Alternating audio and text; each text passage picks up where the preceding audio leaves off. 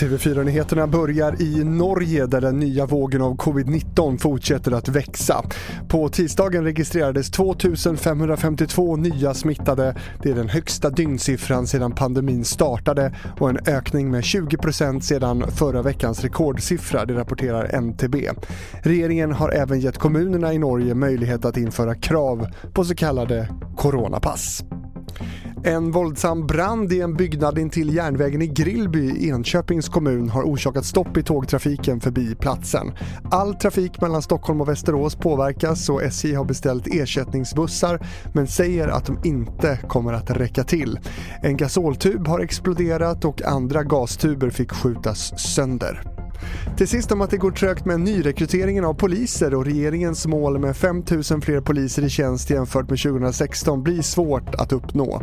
Enligt Ekot så saknas fortfarande 4 000 för att klara målet och i dagsläget är det bara 3 000 som går polisutbildningen. Fler nyheter hittar du i vår app TV4 Nyheterna. Jag heter Fredrik Rahlstrand.